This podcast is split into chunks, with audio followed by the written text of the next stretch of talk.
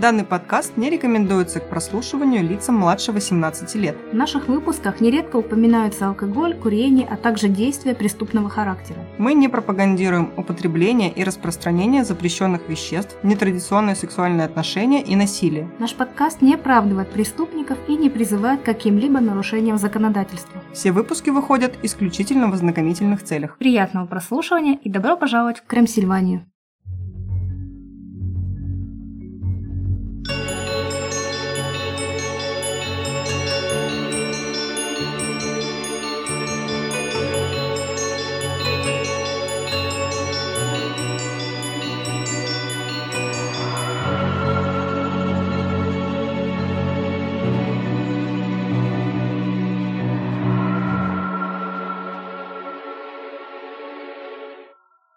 Привет, друзья! С вами Оля. И Юля. А это подкаст «Крым Сильвания», где мы рассказываем истории настоящих и вымышленных преступлений, а легенды сплетаются с реальностью. По названию выпуска вы уже могли догадаться, о чем сегодня пойдет речь. Если вам знакома история побега из Даниморы, то надеемся, что нам удастся рассказать что-то новое об этом деле и удивить вас. А если вы никогда не слышали о том, как в 2015 году двое заключенных провернули дерзкую авантюру, сравнимую с историей Энди Дифрейн, то нам есть чем с вами поделиться. Мы хотим сказать спасибо всем нашим слушателям, которые подписываются на нас на различных платформах, оставляют нам комментарии, ставят нам лайки. Это помогает нам развиваться и расширять свою аудиторию. Мы всех благодарим и обнимаем. И, как всегда, надеемся, что будет интересно.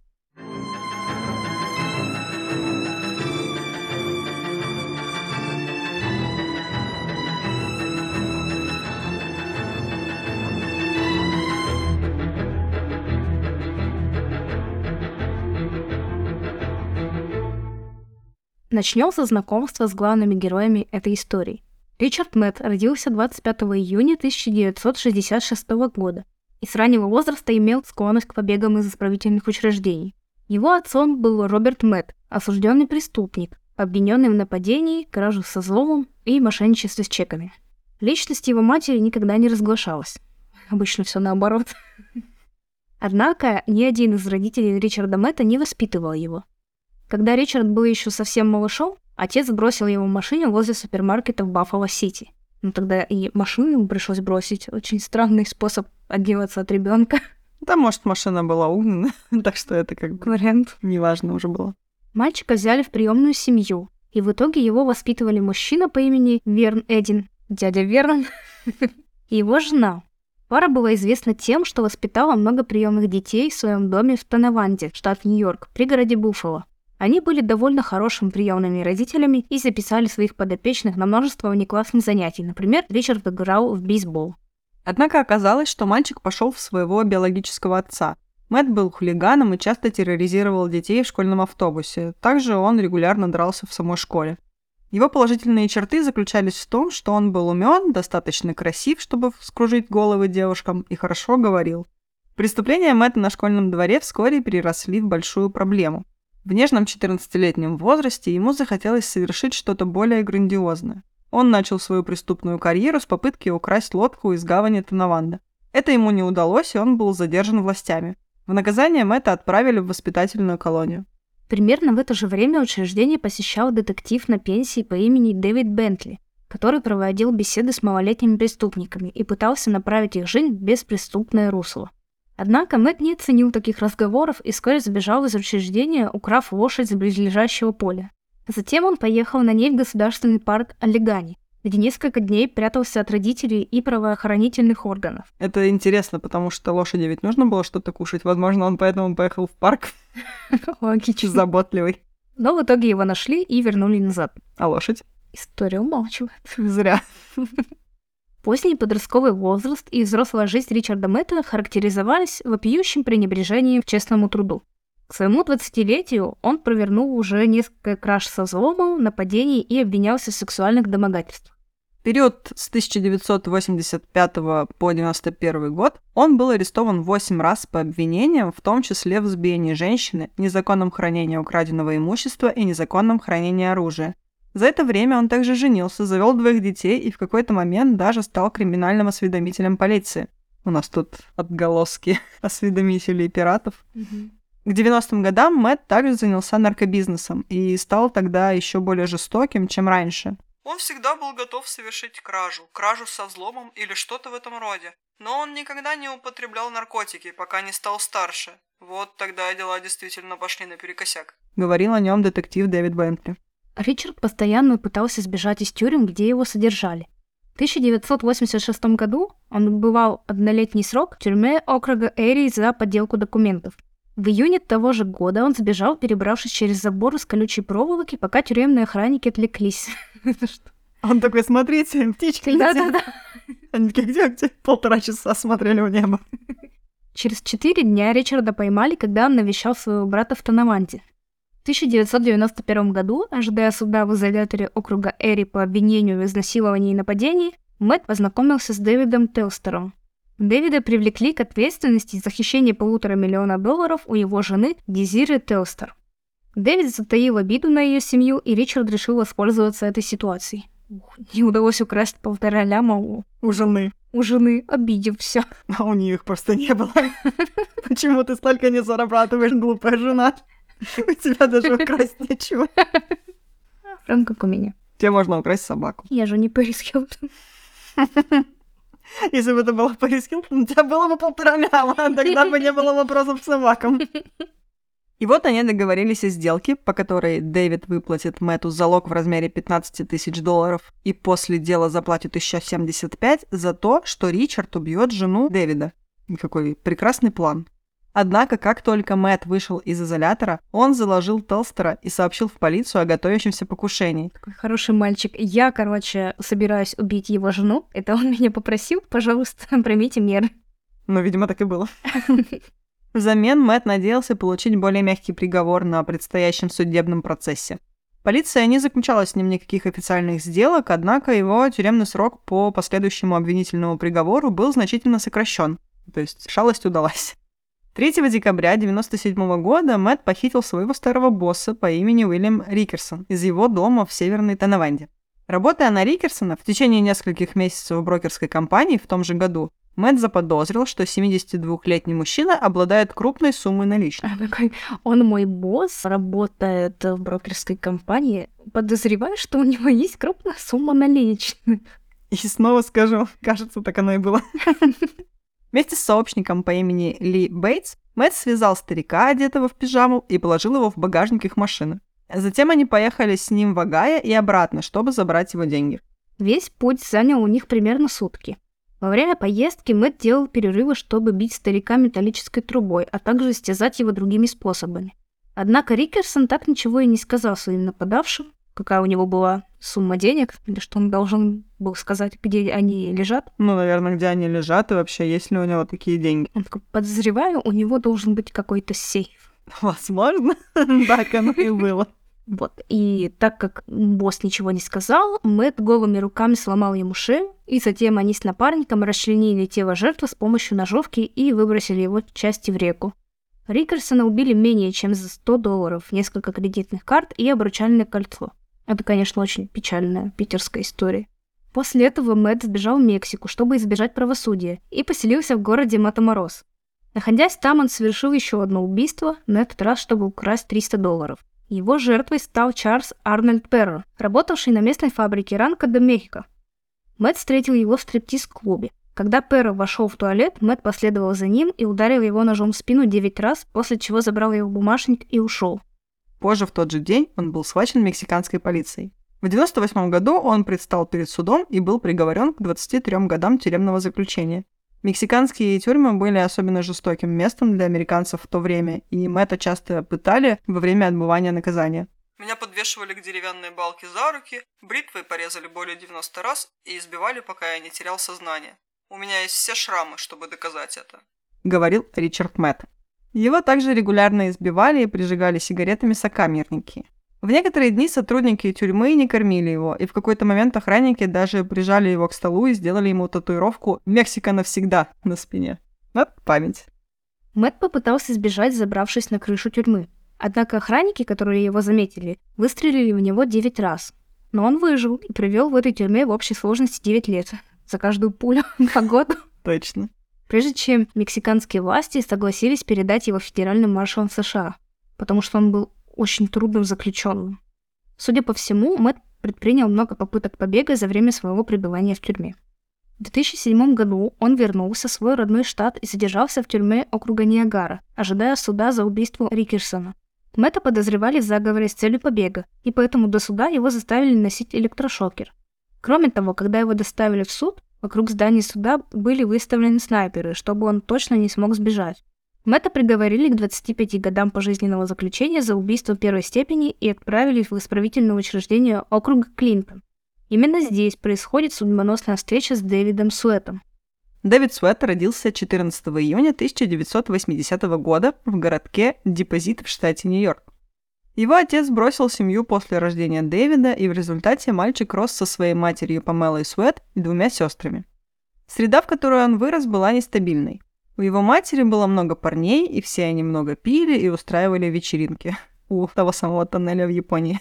В детстве Дэвид проявлял странные и пугающие наклонности. Когда ему давали игрушки, он предпочитал их сжигать, а не играть с ними. Или, если он не мог их поджечь, то разбивал свои игрушечные машинки и фигурки камнями или молотком. Мать Дэвида говорила, что когда он немного подрос и пошел в начальную школу, она видела, как внутри него растет злоба.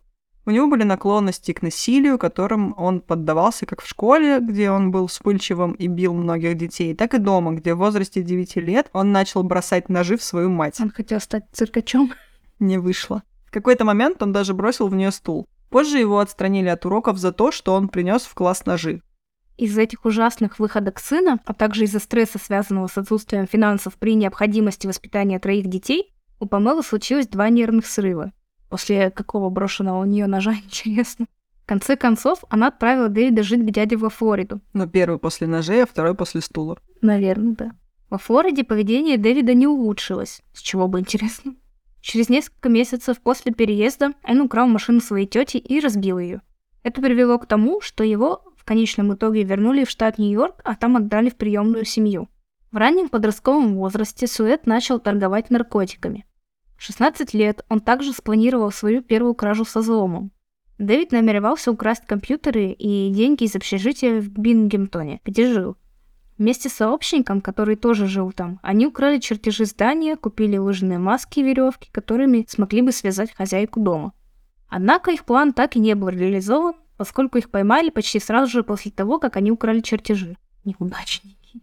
Оба были приговорены к пяти годам интенсивного надзора условно. Дэвид Суэт почувствовал вкус криминальной жизни, и она ему понравилась. Я не знаю, что ему могло понравиться, он играл чертежи. Ох, вот это веселье.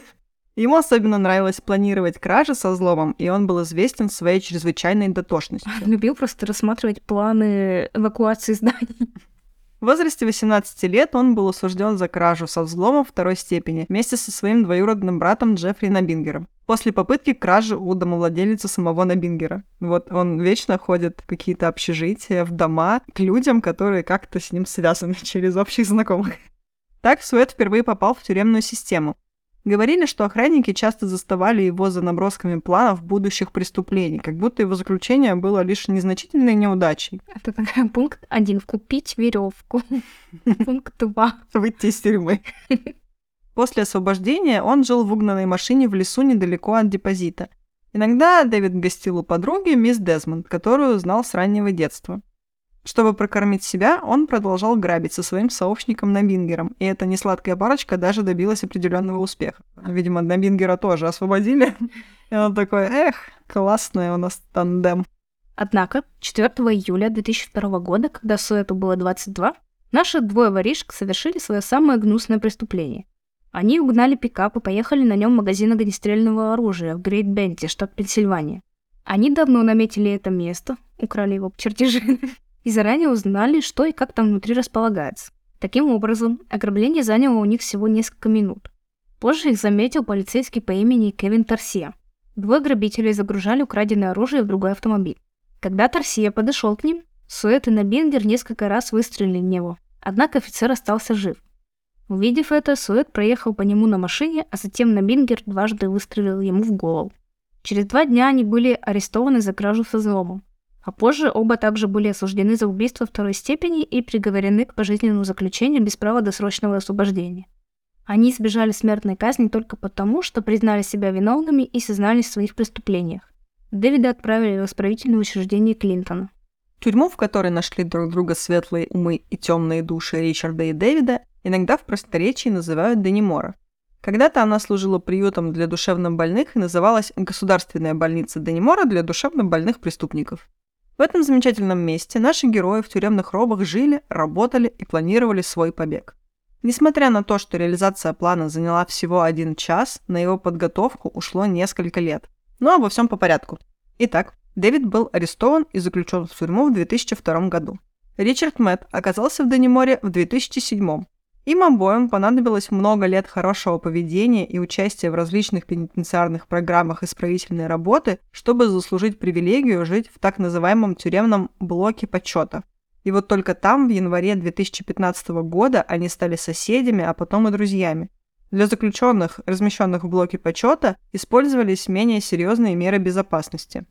А теперь мы разбавим нашу мужскую компанию и познакомим вас с новым персонажем этой истории. Джойс Тилли Митчелл была сотрудницей Дани Моры и руководила ателье, где днем работали заключенные, в том числе и Дэвид с Ричардом. Она выросла в жестокой семье и имела склонность вступать в отношения с жестокими мужчинами, Хотя про ее мужа такого сказать нельзя. Но о нем мы немного поговорим ближе к концу истории. В тюрьме она была известна тем, что была слишком дружелюбна с заключенными и наслаждалась их вниманием. В 2012 году тюремный совет даже провел расследование в отношении Митчелл. Но она утверждала, что просто пыталась наладить взаимопонимание с заключенными, и в итоге никаких мер в отношении нее администрация не принимала на нее нажаловался один из ее коллег о том, что вот она слишком тесно общается с заключенными, и вот получалось, что было его слово против ее слова, и поэтому, ну, типа, она говорит нет, и ничего не проверяли в итоге. А потом они выходят, а она такая вплотную к этой решетке стоит, такая... В 2015 году она сосредоточила свое внимание на Суэте и Мэте. Она кокетничала с ними и позволяла им работать в ателье меньше других заключенных. Она даже приносила им печенье, пирожные и собственноручно приготовленные блюда. Вообще никакого внимания заключенным не проявляет. М-м, нет. Они такие, о боже, опять она несет это печенье. Ненавижу ее. Нет, все было не так. Не вводи людей в заблуждение. Главной страстью Тилли был Дэвид, и преступник это вполне сознавал, используя их отношения с выгодой для себя. Другие заключенные видели, как они смеялись и флиртовали во время работы какой-то момент в тюрьму даже пришло анонимное письмо, в котором говорилось, что Суэт и Митчелл состоят в сексуальных отношениях. Оба они отрицали это, но Дэвида все равно временно отстранили от работы в ателье и перевели в другое место. А вот против Митчелл никаких дисциплинарных мер и на этот раз не применили. В полицейском отчете, составленном год спустя, говорилось «Она действительно была влюблена в Суэта. В этом нет сомнений. Серьезная влюбленность. То есть до этого они несколько лет вообще ничего не замечали, а тут, ой, да, она так была влюблена. Все видели, конечно. После того, как Дэвида перевели, Джойс очень разозлилась, плакала и около недели была жестока с другими заключенными. Некоторые из них слышали, как она говорила Ричарду Мэтту «Поторопись и верни Дэйва сюда, я чертовски возбуждена». Мамка Стифлера, вот она. Ну, оставим пока что Джойс наедине с ее грязными мыслишками и поговорим про Ричарда. Мэтт был заядлым художником и весьма неплохим. Его картины были достаточно хороши, чтобы считаться ценными, особенно если учесть, что Ричард Мэтт был известным преступником. Ричард научил Суэта этому ремеслу, и они оба начали очень дешево продавать свои картины тюремным охранникам. Такие тюремные бобровцы. Ну, да. А сейчас мы рисуем горы. Нет, он такой, сейчас порисуем заключенного. Всем нужны друзья, нарисуем еще одного заключенного. Одного из тюремных надзирателей, ценивших картины Мэтта, звали Джен Палмер. Он был главным коллекционером работ Мэтта и получил из заключенного не менее дюжины картин и рисунков. Палмер заказывал у Ричарда картины, а взамен приносил художественные принадлежности или фотографии, чтобы Мэтт мог использовать их для рисования. Палмер установил близкие отношения с мужчинами, особенно с Мэттом, что давало этим двоим определенные привилегии, которые в итоге способствовали побегу мужчин. Джин позволял заключенным проносить контрабанду в свои комнаты. Как известно, многие охранники идут на мелкие сделки с обитателями тюрьмы, таков уж внутренний мир пенитенциарных заведений. Все заключенные должны были пройти через металлоискатель и пройти обыск, прежде чем войти в свои камеры даже в блоке почета. В конце концов, это все равно была тюрьма строгого режима. Однако Палмер не обыскивал Мэтта и Суэта и никогда не заставлял их проходить через металлоискатель. Кроме того, за все годы, проведенные в блоке почета, ни разу не проводились проверки комнат этих заключенных. Ну и возвращаемся к Джойс. Мэтту пришлось взять на себя обязанность ухаживать за ней, когда Дэвида перевели из их мастерской, и она быстро оправилась от своей тоски по бывшему любовнику. Позже она сказала следователям полиции, что внимание Мэтта заставляло ее чувствовать себя особенной. Ни Мэтта, ни Суэта особо не заботило, кто из них ей нравился больше, поскольку им самим Джойс была нужна только для приобретения контрабанды за пределами тюрьмы. А сама Джойс Митчелл была так зависима от этих отношений, что была готова дать им почти все. Она чертовски чокнутая. Она принесет нам все, что мы захотим. Просто скажи мне, что тебе нужно, и я попрошу ее это принести. Сказал однажды Ричард Мэтт Дэвиду. Первыми вещами, которые Мэтт попросил у нее, были очки для чтения с подсветкой, якобы чтобы он мог рисовать после того, как в камерах выключали свет. И еда с каенским перцем. Блин, очки для чтения с подсветкой-то клево, наверное. Я не знаю, это выглядит как будто ты старый дед. Что на самом деле Мэтт делал с этими вещами, узнаете чуть позже. Также Ричард попросил шесть ножовочных полотен, два зубила, два сверла по бетону и перфоратор. И все это он получил вообще ни разу не подозрительно. Перфоратор? Ой, да. Он, он такой хозяйственный. Мне просто нужно повесить полку. Лезвие для ножовки он тайком пронес из швейной мастерской в свою комнату, прикрепив их скотчем к телу. Благодаря его налаженным отношениям с Джином Палмером его не обыскали, и ему не пришлось проходить через металлоискатель. А в апреле и мае 2015 года Палмер сам принес Мэтту и Суэту оставшиеся инструменты в их камеры. Джойс спрятала сверла, зубила и перфоратор в двух фунтах сырого мяса для гамбургеров, которые через Палмера передала Ричарду. До этого Джойс уже несколько раз передавала посылки с мясом, хоть это и было запрещено. А Джин никогда не спрашивал, почему доставляют сырое мясо в комнаты заключенных. Он всего лишь охранник, зачем ему знать? И позже он был осужден судом за пропаганду тюремной контрабанды. Ну вот интересно, что, ну, типа, сырое мясо в камере, ну, у них там была такая горелочка, маленькая плиточка, что вот они могли готовить. Несмотря на то, что нельзя было проносить, ну, вот они там делали какие-то бургеры из перфоратора. Ну, вообще это странно, типа два фунта сырого мяса, в них перфоратор, ничего не заметно, что там внутри. Я так люблю искусство, так люблю искусство, ничего не могу с собой поделать. Ну да, ну вот он просто так это сквозь пальцы просмотрел. Митчелл и Палмер были не единственными некомпетентными сотрудниками исправительного учреждения Клинтона. Все охранники тюрьмы должны были подвергаться обыску при входе в здание, чтобы в первую очередь через них не допустить проникновения контрабанды. Однако фактически эти проверки в то время не проводились из-за небрежности большинства работающих там людей. Это позволяло Джойс проносить все, что было нужно ее любовникам. И вот Ричард и Дэвид получили инструменты. Они использовали сверла и зубила, чтобы пробить стены в задней части своих камер под кроватями. Менее чем через месяц они прорвались в неохраняемый служебный коридор, расположенный за камерами, и они исследовали его по ночам. За несколько месяцев заключенные более ста раз покидали свои камеры через проделанные дыры в стенах. Обычно они уходили после выключения света в 11 часов вечера. Подсчитано, что за это время должно было быть проведено более 400 проверок их комнат. Чтобы обмануть охранников, эти Мэтт Суэт сооружали из своей тюремной формы манекены, которые оставляли на своих кроватях. Нужно понимать, что у манекенов не было голов и ничего хотя бы отдаленно напоминающего кожу. А суть вот в чем. Тюремный протокол предписывал, что ночные охранники должны были видеть лицо заключенного или какую-то голую часть тела, например, руку, чтобы иметь возможность отметить их как присутствующих. Эти манекены, по-видимому, казались им достаточно реальными, и они никогда не смотрели на них дважды. Очень похоже. А голову ты свою не забыл? Если бы хотя бы одна из более чем 400 требуемых проверок была проведена должным образом за это время, пока Суэт находился вне камеры, побег был бы немедленно сорван. Запись с полицейского отчета. Кроме того, днем охранники никогда не обыскивали и даже просто не осматривали комнаты заключенных внимательно, иначе они бы заметили дыры в их стенах. У заключенных было достаточно времени и, главное, возможностей, чтобы исследовать коридор за стеной. Они нашли туннели и трубы, проходящие под тюрьмой. Дэвид Суэт потерял около 14 килограмм веса, карабкаясь вверх и вниз по туннелям и сверля бетон. И как раз для работ в темноте ему пригодились очки с подсветкой.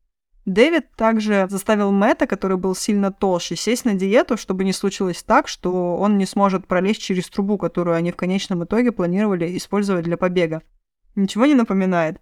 Да, Свет тоже смотрел «Побег из Шоушенка», и он подумал, что этот метод побега может сработать и для них. Мы смеялись и шутили о том, как Энди сделал это за 20 лет. И я говорил, думаю, что мы справимся за 10. Говорил потом Дэвид Свет. Шутники. Реально, Стивен Кинг написал прикольный роман. Люди его прочитали.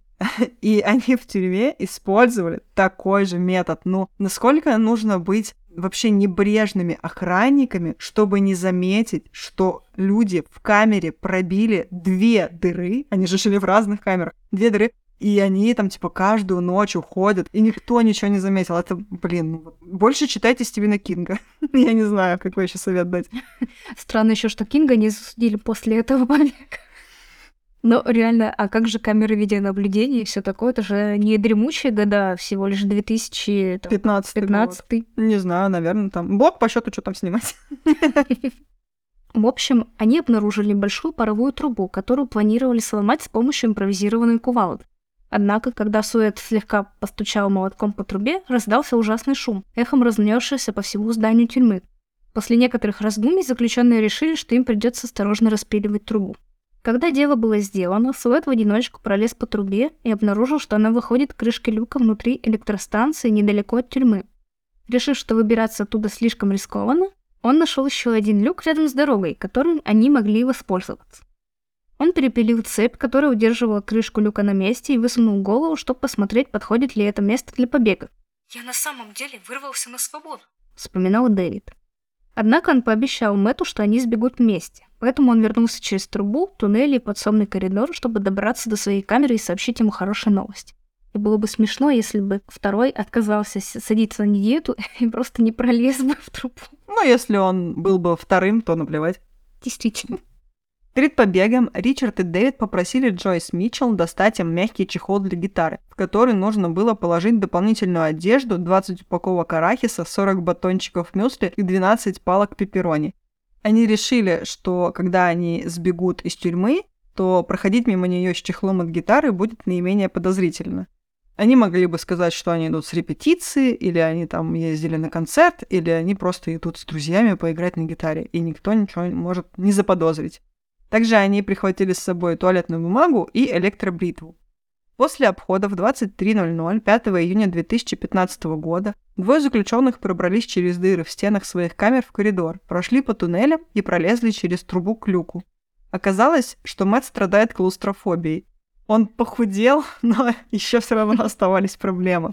И Суэту пришлось тащить его за собой через трубу, используя простыню.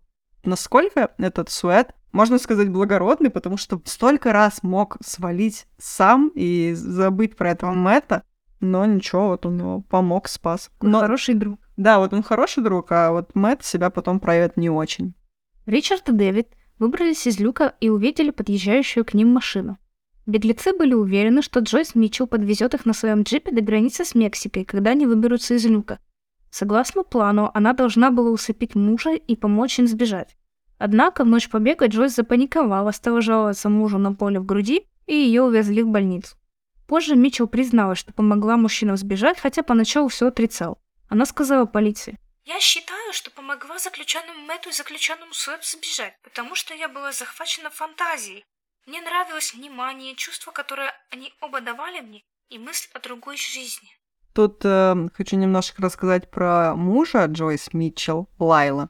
В общем, этот Лайл, он тоже работал охранником в этой тюрьме.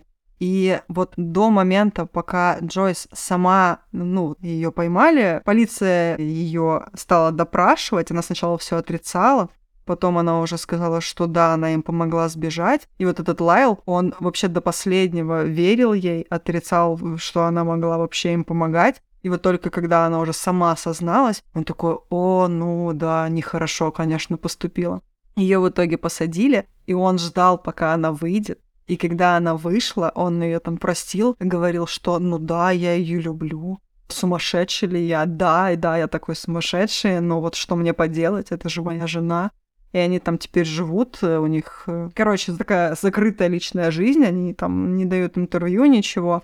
И есть, значит, сериал, собственно, он называется «Побег из тюрьмы Данимора». И там этот Лайл, ну, мне кажется, это просто лучший подбор актера на роль в этом сериале. Он там такой просто морж-уволень, который просто ходит и такой «А, чё, где?»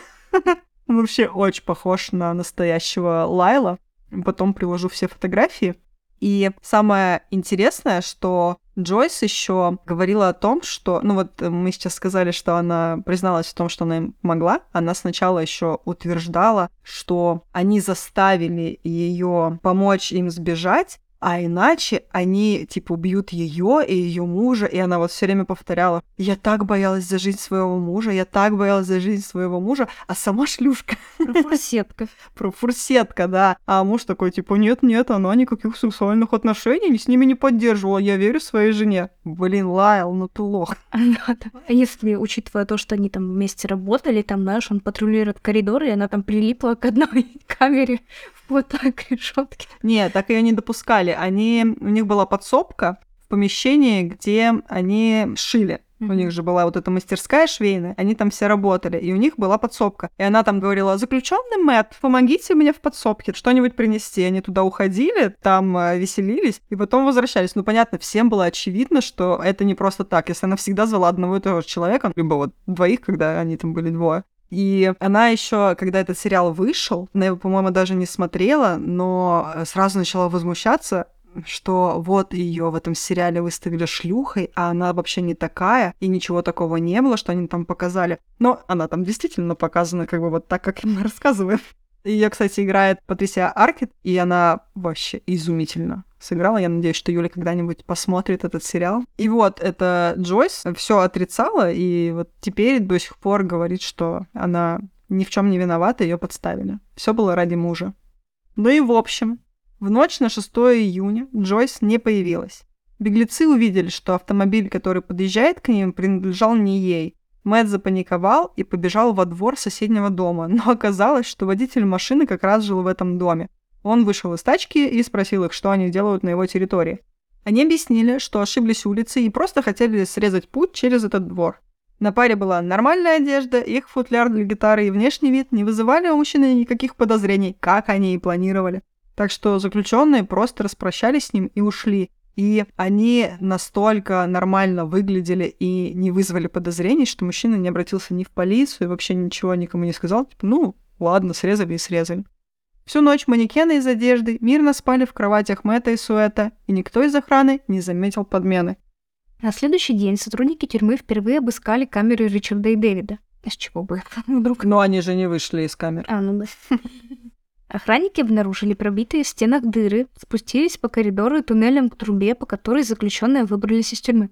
Мэтт оставил две записки в своей камере. В одной из них в блокноте на столе говорилось вы не оставили мне другого выбора, кроме как состариться и умереть здесь. Я должен был что-то сделать.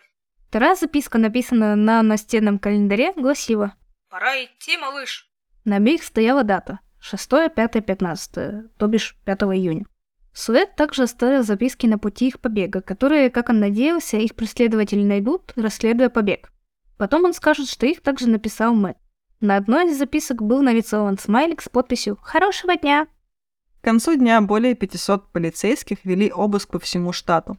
Власти Канады и Мексики также были предупреждены о необходимости принять меры предосторожности на пограничном контроле на случай, если двое заключенных попытаются бежать из США, используя поддельные документы. За каждого из них была назначена награда в размере 50 тысяч долларов, которая позже была увеличена до 75 тысяч. Но реальной помощи от общественности полиция так и не получила. Все заявления, которые они получали, не приводили ни к чему, кроме одного, но о нем мы чуть позже как раз расскажем. Сами Мэтт и Суэт рассчитывали, что они смогут получить доступ к какому-нибудь транспортному средству до того, как полиция начнет перекрывать дороги и проводить тщательный обыск всех автомобилей, покидающих штат Нью-Йорк. Полиция задействовала вертолеты, вездеходы и поисковых собак, чтобы найти заключенных. Это означало, что беглецы не могли легко перемещаться по штату. Каенский перец Ричард и Дэвид хранили до побега и использовали его для того, чтобы сбивать собак со следа. Ну, я не знаю, они посыпали дорогу за самым перчиком, сколько у него, килограммы. И собаки такие, пти, не пойду дальше. В течение трех недель беглецам удалось оставаться на свободе. Они прятались в лесах Адирандака, в суровых северных районах штата Нью-Йорк, ориентируясь по звездам и используя тактику уклонения, подчеркнутую из фильмов о войне во Вьетнаме. На самом деле, изначально они не собирались путешествовать пешком по лесам, но из-за того, что Джойс не приехала, и еще потому, что они случайно забыли карту штата Нью-Йорк в камере, им пришлось импровизировать. Большую часть ночей Мэтт и Суэт спали на земле или на охотничьих платформах, спрятанных высоко в деревьях, с которых охотники выслеживают и стреляют в добычу. Оттуда беглецы могли определить район поиска, наблюдая за вертолетами, кружащими в небе. Они спали по очереди и отслеживали передвижение своих преследователей с помощью сводок новостей по украденному транзисторному радиоприемнику. 2015 год. Они украли транзисторный радиоприемник. Иногда им везло. Они набредали в лесу на охотничьи хижины и там пополняли свои запасы тем, что удавалось найти внутри. В основном это было арахисовое масло и макароны. Но однажды в одной такой хижине они обнаружили самогон и даже марихуану. Суэт рассказывал об этом так. Мы чертовски накурились и остались в этом доме на две ночи. Значит, мы выпивали, накуривались и тусовались. Мы включили обогреватели и готовили. Мы делали макароны и все остальное, потому что у них там была паста. И нам было все равно, что это был дом начальника. Вот это у них тусовка. Они включали обогреватель и готовили макароны. Ну, извините. Зато они были в домике, а не в камере. У них была марихуана. Ты тут макароном радуешься.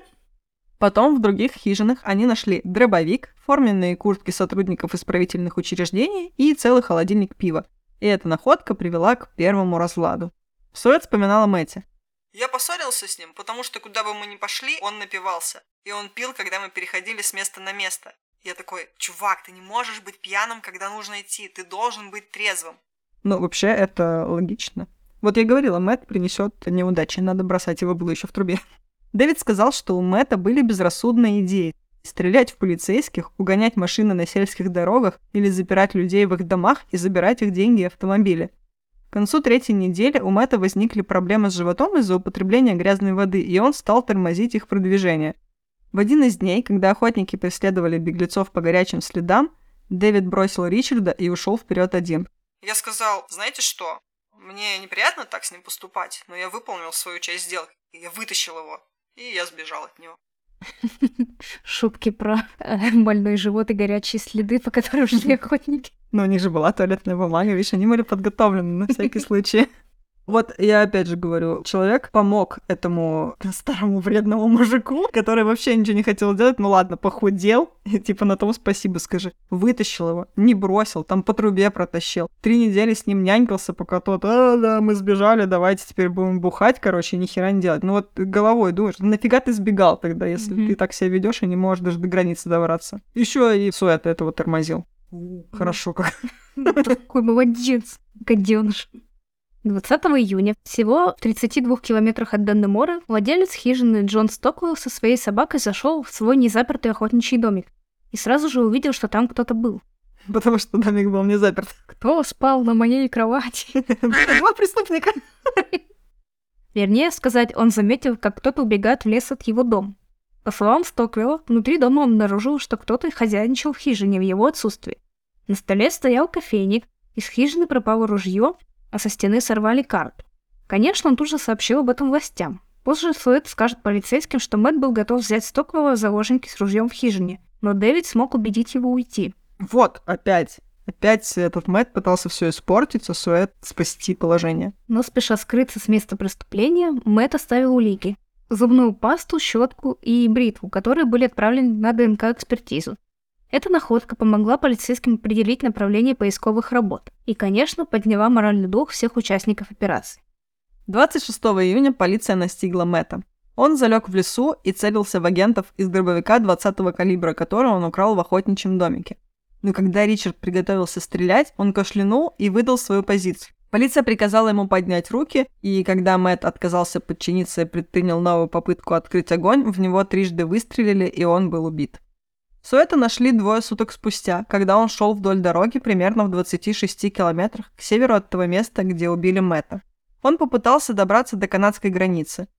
С момента расставания с сообщником Дэвид передвигался по ночам, но в тот день совершил ошибку, решив, что может пройти часть пути при дневном свете. Сержант Джей Кук проехал мимо него на машине полиции штата, но вернулся, чтобы задать ему несколько вопросов и подтвердить его личность. А чего вы тут идете? А чего вы тут делаете? Так, блин, один чувак идет по дороге, у него там сумка одна и все. Подозрительно. Суэт подумал, что сержант, видимо, был сбит с толку его видом, так как накануне Дэвид побрился и выглядел опрятно, а не как человек в бегах. Беглец сошел с дороги и начал пересекать поле Люцера, направляясь к линии деревьев на противоположной стороне. Сержант попытался позвать Суэта, чтобы тот вернулся на дорогу, и крикнул ему «Иди сюда!». Но Суэт ответил «Э, «Нет, я в порядке», и продолжил идти. Он начал двигаться быстрее. Сержант поначалу не бежал за ним, но начал призывать его остановиться. Дальше, по воспоминаниям Суэта, произошло следующее. Он начал бежать за мной, я побежал быстрее. Потом он сказал, я выстрелю в тебя. Если ты не остановишься, я тебя пристрелю. А я ответил, у меня нет оружия, у меня нет оружия. Сержант встал на одно колено, тщательно прицелился и выстрелил. Первая пуля попала в руку, вторая пробила легкое. Раненого Дэвида доставили в медицинский центр Элис Хайт в Мэлоуне, где он чуть не умер, но к 1 июля его состояние стабилизировалось, и в конце концов он полностью выздоровел. 5 июля его доставили в тюрьму строгого режима Five Points в Ромуле. Как только Дэвид выздоровел, полиция допросила его о том, что произошло после их побега. Некоторые части его рассказа не удалось подтвердить, в том числе и потому, что его сообщник Мэтт, единственный свидетель многих событий, умер. Конце концов, розыск беглых преступников обошелся Нью-Йорку в 23 миллиона долларов. Штат также инвестировал более 500 тысяч долларов в ремонт тюрьмы для повышения безопасности. Дэвид предстал перед судом и был признан виновным по двум пунктам обвинения – побеге первой степени и по одному пункту обвинения к содействию тюремной контрабанде. Ему присудили от 3,5 до 7 лет заключения, также он должен выплатить 79 тысяч долларов штату Нью-Йорк в качестве компенсации. Джойс Митчелл признала себя виновной в пропаганде тюремной контрабанды и содействии совершению преступлений и была приговорена к тюремному заключению на срок от 2 до 7 лет, оштрафована на 6 тысяч долларов и выплатила дополнительно 80 тысяч долларов в качестве возмещения ущерба. Джин Палмер также был приговорен к 6 месяцев тюремного заключения и штрафа в размере 5000 долларов за пропаганду тюремной контрабанды. Палмер вышел из тюрьмы досрочно, отсидев всего 4 месяца, благодаря хорошему поведению. Джойс Митчелл вышла по УДО в феврале 2020 года. Суэт уже отбывал пожизненное заключение, поэтому его дополнительный приговор не имел для него большого значения. Он был заперт в исправительном учреждении Five Points и больше не имел прав на получение каких-либо особых привилегий. Но прошло совсем немного времени, и Суэт начал планировать новый побег. Только на этот раз он предложил поделиться своим планом с охранниками в обмен на визиты его подружки. Он хотел оформить это как сделку. Ему предоставят свидание, а он выявит недостатки в системе безопасности. Но вместо этого власти перевезли его в тюрьму Атика. Как он ловко это завернул. Я выявлю недостатки в системе безопасности. В мае 2018 газеты США писали о том, что Дэвид был переведен из тюрьмы Атика в Венде, где есть специальные больничные помещения, так как он объявил голодовку в попытке выбраться из Атики. В письме, которое он написал незадолго до перевода, он сказал, что его тело пожирает само себя, и он чувствовал, что его способность мыслить ухудшается. Суэт сказал в своем письме, что отказался есть тюремную пищу в Атике, опасаясь, что охранники отравят ее. В апреле 2022 года появилась новость о том, что суд уполномочил Управление исправительных учреждений Нью-Йорк принудительно кормить заключенного Дэвида Суэта, который снова объявил голодовку. Видимо, теперь это его способ бороться с системой, раз уж побегами больше не складывается. Такая вот история про побег из современной, казалось бы, тюрьмы, которая оказалась настолько неподкована вообще в побегах, в предотвращении побегов, и двое заключенных смогли из нее выбраться. Но мне кажется, что здесь большую часть все-таки плана сыграло то, что люди пошли у них на поводу и предоставили им во-первых, инструменты, которыми они смогли там пробить стены и пропилить эту трубу. И во-вторых, ну вот я не знаю, насколько нужно быть безалаберными, чтобы, во-первых, не замечать отсутствие людей в камерах по ночам, не замечать дыры в стенах, и к тому же не замечать, как они работают. То есть там насколько должно быть шумно в этом блоке почета, mm-hmm. чтобы никто не слышал, как пилят трубу, пробивают стены и вот всякие такие вещи делают. Непонятно. Действительно, почему тогда не засудили всех сотрудников этого блока хотя бы, потому что не только один этот джин не проверял камеры и делал вид, что он не слышит э, шума, который раздавался, когда они вот пилили трубу, сверлили стены. Блин, в доме, когда сверлят стены, такой шум стоит, что ну, невозможно находиться, когда вот стены штробят. А там нормально, все ну как так и надо. Не знаю. Либо там все охранники были поголовно глухие. Я вот тоже не поняла. Может быть, они в самой камере использовали не перфоратор, а вручную это все колотили аккуратненько. А сам перфоратор использовали уже там, где-то в недрах, но все равно, если тишина, ночь, работает перфоратор.